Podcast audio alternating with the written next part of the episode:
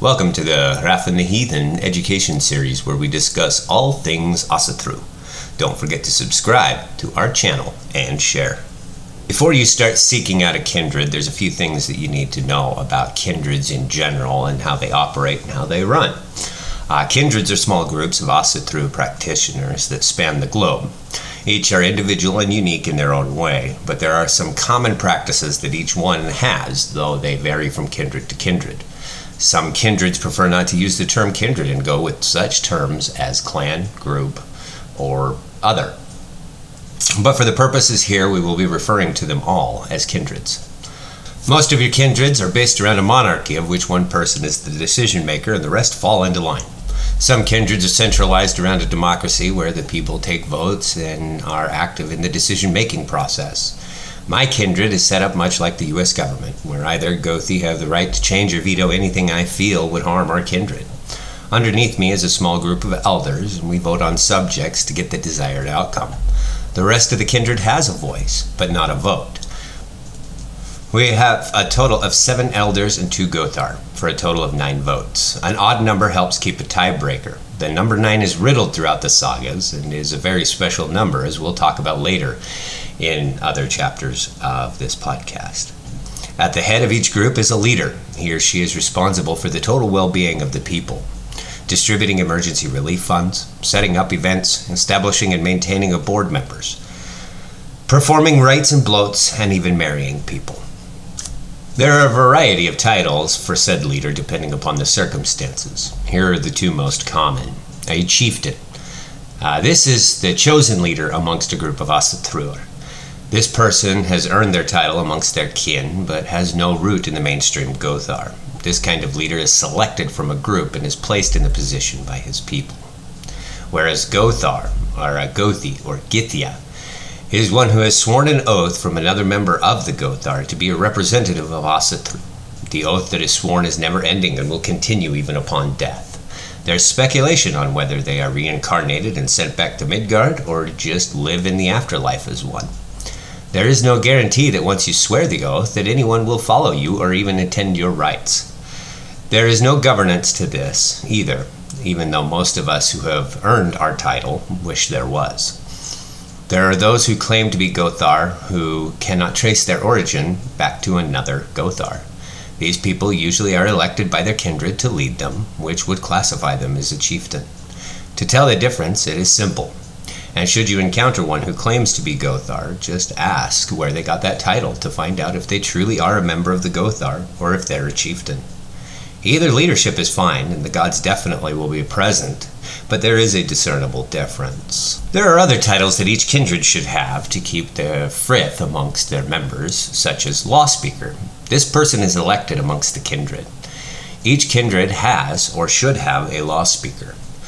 This person is responsible for keeping written track of the laws and oaths made to the kindred. The primary responsibility is to ensure that none can violate the law of the kindred, not even the leader, without penance. This position we have found plays an essential role in keeping peace amongst the kindred. On the note of oaths, oaths are very serious business amongst us Asatruar and should never be taken lightly. An oath sworn before kin upon the sacred ring of the community affects everyone involved in the kindred. Therefore, the leader, be it Gothi or chieftain, should use discretion when allowing anyone to swear an oath. Penance should be paid to the rest of the kindred should the person fail in their endeavor. The Chief Financial Officer is another title that definitely needs to be in place in a kindred. This person is responsible for overseeing the payments of dues. Dues are necessary to keep day to day operations going.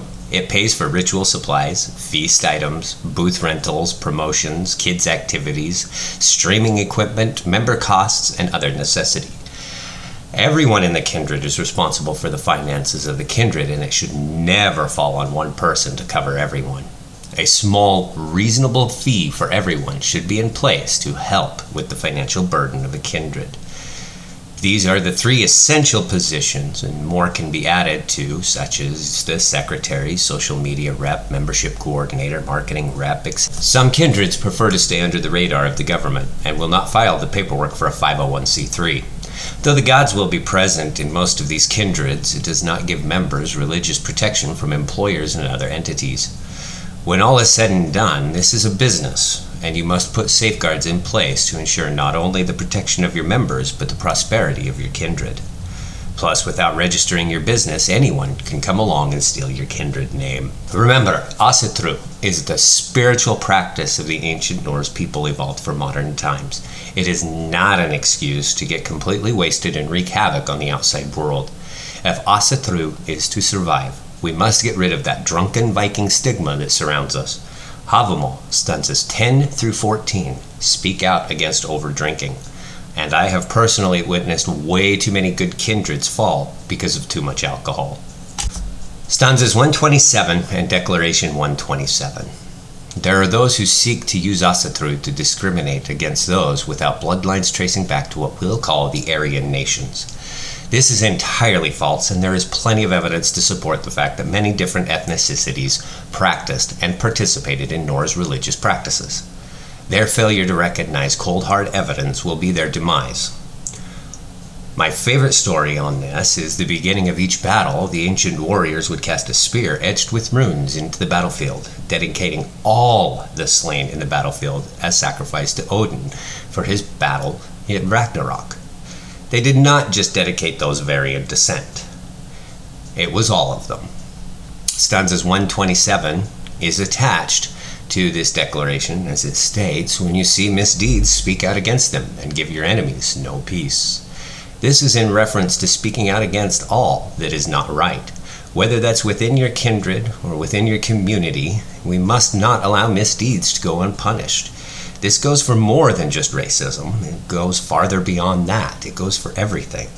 A firm foundation with this in mind will ensure a prosperous future for you and your kindred. If you enjoyed this podcast and would like to know more, go ahead and hit that subscribe button and follow us where we do weekly podcasts on the spiritual practices of Asatru, Norse mythology, and Norse history. Don't forget to share this with your friends as well. You can also follow us on Facebook. Just search Raven's Hollow Kindred and accept the rules and guidelines, where there is a link to our Discord server where you can become a member of our kindred and receive early access to this podcast. See you all next week. Hail!